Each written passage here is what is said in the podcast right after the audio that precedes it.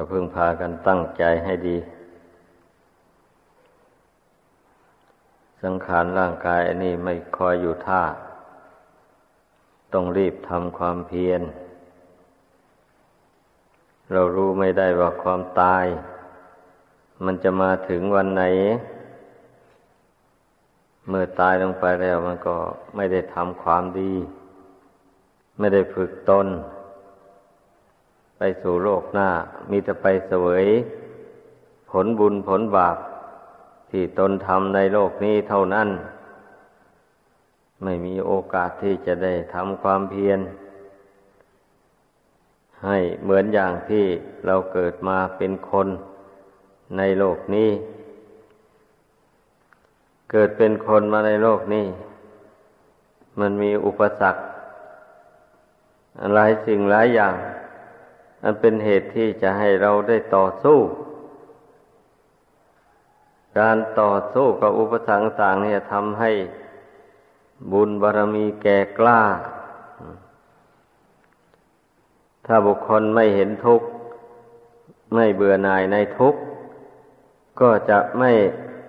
ต่อสู้กับเหตุแห่งทุกข์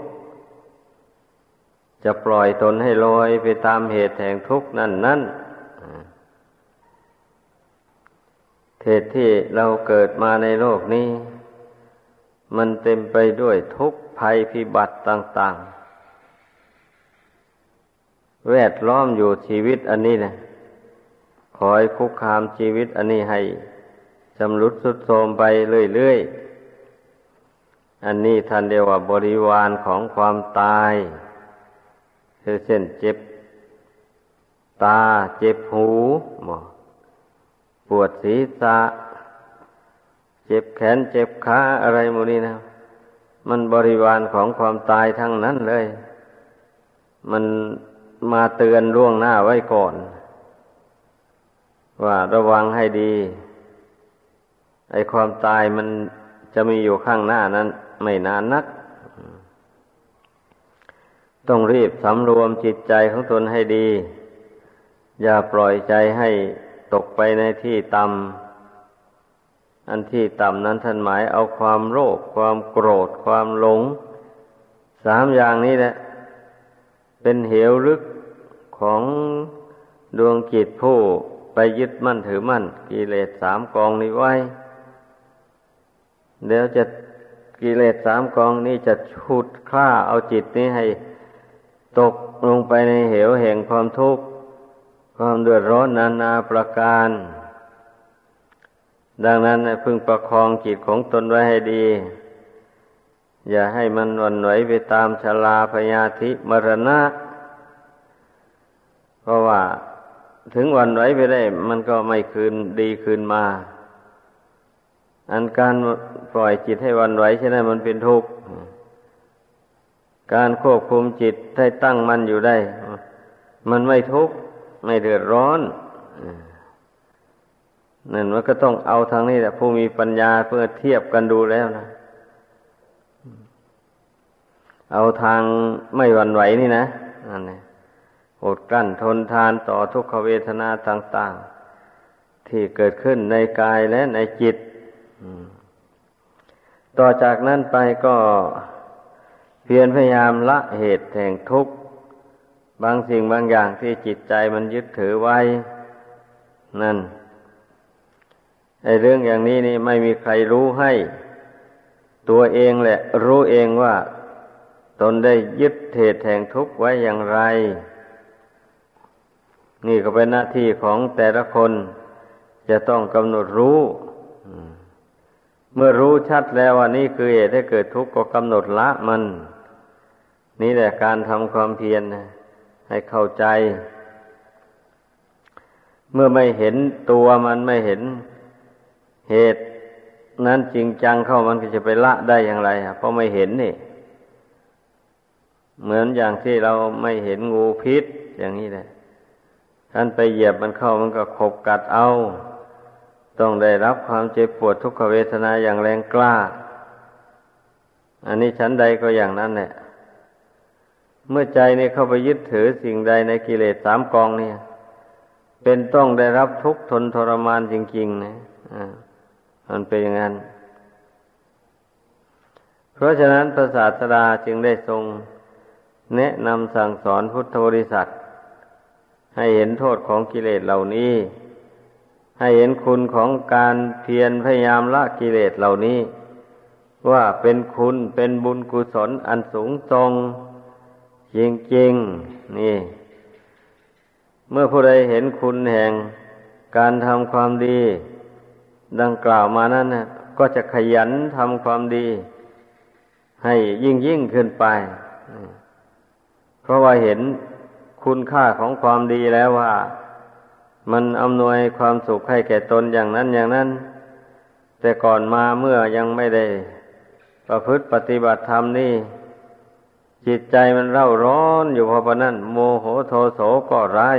ก็เกิดขึ้น ในใจมากมาย เมื่อมาได้ปฏิบัติธรรมเข้าไปแล้ว พิจารณาเห็นร่างกายสังขารไม่เที่ยงไม่ยั่งยืน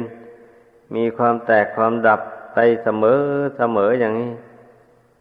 มันก็บรรเทาความโรคความโกรธความหลงลงมากมาย พอเห็นมองเห็นกายนี่มันไม่ยั่งยืนไม่ทราบว่าจะสะสมไปอะไรนักหนา นี่ ผู้มีปัญญาแล้วมันก็คิดเห็นอย่างนี้แหละผู้ใดที่มันยังอยู่ในโลกนี้มันก็ใช้สอยไปเองมันแหละทรัพย์สมบัตินั้นนั้นนะเมื่อสอนใจได้อย่างนี้มันก็ไม่ห่วงไม่ห่วง ในทรัพย์สมบัตินั้น ตลอดถึงอัตภาพร่างกาย ซึ่งเป็นทรัพย์ภายใน อันนี้มันก็ปรงได้วางได้ ในเมื่อมาเห็นแจ้งด้วยปัญญาอย่างว่ามานั้นนะดังนั้นแหละทุกคนอย่าพากันประมาทพระยามัจจุราชนี่มันมีอนุภาพไม่ใช่น้อย เมื่อมันมาเข้าสิงร่างกายของผู้ใดทำให้ร่างกายของผู้นั้นเจ็บปวด ทุกขเวทนาอย่างยิ่ง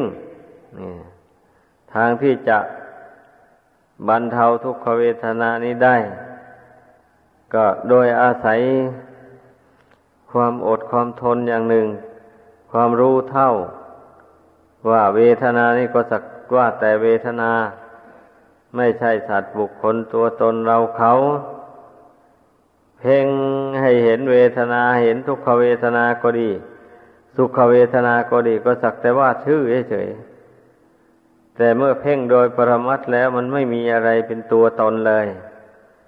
มีแต่สภาวะธาตุสภาวะธรรม อาศัยกันอยู่ทำทั้งหลายเหล่านี้มันวิบัติปองดองกันไม่ได้ก็กระทบกระทั่งกัน ถึงซึ่งความเจ็บปวดทุกขเวทนาในใจ ดังกล่าวมานั้นนี่ ก็จะพอได้เห็นได้แล้วว่า อนุภาพแห่งคุณงามความดีเนี่ย มันมีแต่จะนำจิตใจของคนให้พ้นจากทุกข์ไปโดยลำดับ ไม่มีทางถอยหลัง เพราะว่าขั้นถอยหลังไปมันก็ไปเจอศัตรูเก่าอีกแล้ว อย่างนี้ถ้าไปหน้าเรื่อยภาคเพียรพยายามละเหตุแห่งกิเลสต่าง ๆ เหล่านี้ไปเรื่อย ๆ กิเลสเหล่านี้มันก็อ่อนกำลังลงมาเมื่อใจไม่ส่งเสริมมันแล้ว ทุกสิ่งทุกอย่างจะเป็นบาปก็ดี เป็นบุญก็ดี เป็นกิเลสก็ดี มันก็ร่วนตั้งแต่ ไม่เที่ยงไม่ยังยืนทางนั้นแหละมีเกิดขึ้นแล้วก็มีเสื่อมไปเป็นธรรมดา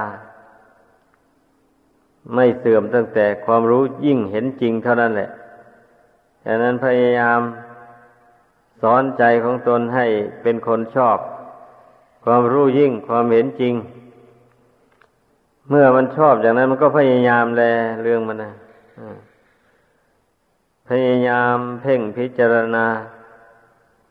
ความจริงของสังขารทั้งหลาย บ่อยๆเข้าไป มันก็เห็นเลยมันก็เห็นความไม่เที่ยงไม่ยังยืน ของร่างกายสังขารนี้ด้วยปัญญาบะนี้นะไม่ใช่เห็นด้วยสัญญา ไม่ใช่เห็นด้วยเหมือนอย่างตาหนังที่มองเห็นคนตาย หรือคนแก่หมู่นั้น แต่ถ้ามองเห็นอย่างนั้นน้อมเข้ามาในใจ มันก็ไม่ผิดอะไรอะ ก็เป็นอุบายเตือนตนเนะ่ยเราก็จะแก่เหมือนอย่างนั้นเนี่ยอย่างนี้นะ ดังนั้นให้พึ่งพากันตั้งอกตั้งใจลงไป โอกาสที่เราจะได้บำเพ็ญสมาธิภาวนานี่ มันหายากเต็มทีนะได้เกิดเป็นคนมาแล้วเมื่อไม่มีศรัทธาเลื่อมใสในพุทธศาสนา ก็ไม่ได้ฝึกตนอย่างว่านี้นั่นเองตลอดถึงสติปัญญาอะไรก็ดี มันก็ต้องเกิดขึ้นจากการฝึกตนบ่อยๆ นี่แหละ หัดคิดหัดวิจารณ์ เรื่องราวต่างๆที่เกิดขึ้น ให้มันเห็นโดยแจ่มแจ้ง นี่นะ หัดคิดหัดวิจารณ์ข้อธรรมะ ต่างๆที่ตนได้ร่ำเรียนมา ให้น้อมเข้ามาสู่จิตใจ ให้มาพิจารณาเห็นคุณค่าแห่งใจที่สงบระงับ นั่นให้ให้มากมากทีเดียว คนเราถ้าใจไม่สงบแล้วก็ไม่มีความสุขเลย มีแต่ความทุกข์ความเดือดร้อน อันจิตใจของคนเรานี่ มันไม่ค่อยจะน้อมไปสู่ความสงบเรื่องมันนะมันมีแต่จะน้อมไปสู่ความวุ่นวาย ความสนุกสนานชั่วเล่นชั่วคราว นั่นแหละเป็นส่วนหลายทีเดียว ดังนั้นนะจึงพากันตั้งอกตั้งใจ พิจารณาให้รู้เท่า ของไม่เที่ยงต่าง ๆเหล่านี้ ตามความเป็นจริงแล้วปล่อยวางไว้ตามสภาพของมัน เมื่อหัดปล่อยหัดวางได้ มันก็เบาไปเรื่อยแหละ ใจนี่นะมันก็เบิกบานผ่องใสไป ความทุกข์ก็ไม่ค่อยปรากฏในใจ เพราะว่าเพียรพยายามละเหตุแห่งทุกข์เสมอเสมอไป ดังแสดงมา เข้ามาบวชมาเรียนในศาสนานี้แล้ว ให้ตั้งอกตั้งใจ ให้ถือว่า เพศบรรพชิตนี่เป็นอุดมเพศ เป็นเพศอันอุดมเรียกว่าบรรดาเพศทั้งหลายในโลกนี้นะ เพศของสมณะนี่แหละถือกันว่าเป็นเพศที่สูงสุดเลยทีเดียวหมายความว่าการนุ่งห่ม การนุ่งห่มความเป็นอยู่นี่ได้ชื่อว่า เป็นอยู่อย่างสะอาดสะอ้านไม่ได้เป็นอยู่อย่างมุมมามสกปรกโสมมอย่างผู้บริโภคกามคุณทั้งหลาย นี่พิจารณาดูให้ดีอันนี้ท่านจึงเรียกว่าอุดมเพศนั่นแหละแล้ว อุดมเพศนี่นะ สามารถรองรับเอาอรหัตตผลไว้ได้ ถ้าเป็นครือหัดอย่างนี้ เมื่อได้บรรลุมรรคผลแล้ว หากไม่บวชแล้วก็ต้องนิพพานในวันนั้นเลยเป็นอย่างนั้น อรหัตตผลนั่นไม่สามารถจะรองรับเอา เพศคฤหัสถ์ไว้ได้นั่นนะลองคิดดูสมณะเพศเนี่ยมีคุณค่ามหาศาลถึงปานนั้นนะสามารถรองรับเอาอรหัตตคุณไว้ได้ หมายความว่าท่านผู้บรรลุอรหัตผลแล้วย่อมมีชีวิตเป็นอยู่ไปได้จนตลอด หมดบุญหมดกรรมลงไป นั่นแหละถึงจะ เข้าสู่นิพพานไปเพราะฉะนั้นเราทุกคนให้ภาคภูมิใจ ที่เราได้เป็นนักบวช ได้สละกิจบ้านการเรือน มาประพฤติพรหมจรรย์บำเพ็ญเอกขมมะบารมี หรือว่าบำเพ็ญบารมีทั้งสิบประการนั่นแหละเช่นทานะบารมีเราก็มีเราบินทบาทได้มาแล้วก็ไม่ได้หวงแหนอะไรไว้เลย ฉันเพียงอิ่มเดียวเท่านั้นแล้วก็สละไป แล้วแต่ใครจะเอาไปบริโภค ที่ไหน ก็ไม่หวงแหน เนี่ย ก็ชื่อว่าเราได้ให้ทานอยู่ทุกวันเหมือนกันเนี่ยพูดถึงวัตถุก็ดีนี่ตลอดถึงปัจจัยทายทานอื่น ๆ ที่ได้รับทานมาจากผู้มีศรัทธาถวาย ถ้าหากว่ามันเหลือเฟือก็เราก็แจกให้แก่ผู้อื่นไป ไม่ได้สะสมไว้บริโภคเฉพาะผู้เดียว หมู่นี้มันก็ได้บำเพ็ญกันมาแล้วนี่ ฐานะบารมีอะไม่ใช่ไม่ได้ทำนะ เป็นนักบวชก็ดี ศีลบารมีก็ต้องรักษาศีลให้บริสุทธิ์ เป็นผู้สำรวมกายวาจาไม่ล่วงเกินพุทธบัญญัติ ดังที่เคยพูดมาแล้วนั่นแหละ เราต้องให้ถือว่าการที่เราสำรวมกายวาจาตามพระพุทธบัญญัตินั้นถือว่าเป็นลาบอันประเสริฐของเราเพราะว่าการที่ คนเราจะพ้นทุกข์ไปไม่ได้นะพ้นจากบาปจากกรรมไม่ได้ ก็เพราะว่าไม่รู้จักว่าสิ่งนี้เป็นบาป แล้วก็ทำมันไปเลยนั่นนะต่อเมื่อพระพุทธเจ้าได้บังเกิดขึ้นในโลก พระองค์บัญญัติสิ่งที่เป็นบาปไว้ให้ ว่าสิ่งนี้เป็นบาปไม่ควรทำเมื่อมาได้ศึกษารู้แล้วเราก็จึงได้เว้นนะไม่ทำสิ่งที่เป็นบาปนั้นนะอัน มันเราจึงได้เป็นผู้ไม่มีบาปอยู่ในตัวได้ ดังนั้นจึงว่าควรภาคภูมิใจเทิดทูนพุทธบัญญัตินี่ไว้เหนือเสียน อย่าไปล่วงเกิน เป็นเนนก็ต้องรักษาสิกขาบทสิบประการนั้นให้มันบริสุทธิ์บริบูรณ์ด้วยดี กับปฏิบัติตามเสกียวัตเจ็ดสิบห้าข้อนั่นนะอันนี้ เป็นพระก็ต้องสำรวมในพระปฏิโมกให้ตลอด นี่เราต้องเทิดทูนพุทธบัญญัติวินัยหมู่นี้ไว้ให้เท่ากับชีวิตของเราแหละเราเอาชีวิตแลกเอาศีลเอาธรรม อย่าไปกลัวล้มกลัวตาย เพราะปฏิบัติตามพุทธบัญญัตินั้น มันไม่ตาย ถ้ามันตายพระพุทธเจ้าไม่ได้บัญญัติไว้พระองค์บัญญัติห้ามไม่ให้คนเราทำความชั่วทางหากนี้ ไม่ใช่บัญญัติไว้ให้คนไปล้มไปตาย ไม่ใช่อย่างนั้นนะเมื่อเราสำรวมในสิ้นในวินัยได้ มันก็เป็นศีละบารมีไปนั่นนะเนคขมมะบารมีเราก็พยายามภากายภาใจให้ห่างจาก กิเลสกรรม วัตถุกรรม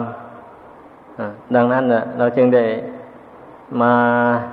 พักอาศัยอยู่ในป่า เขาลำเนาภัยห่างไกลจากรูปเสียงกลิ่นรสเครื่องสัมผัส อันเป็นที่น่ารักใคร่พอใจต่าง ๆ อย่างนี้นี่แหละก็จึงเรียกว่า เป็นผู้ประพฤติเนคขมมะบารมี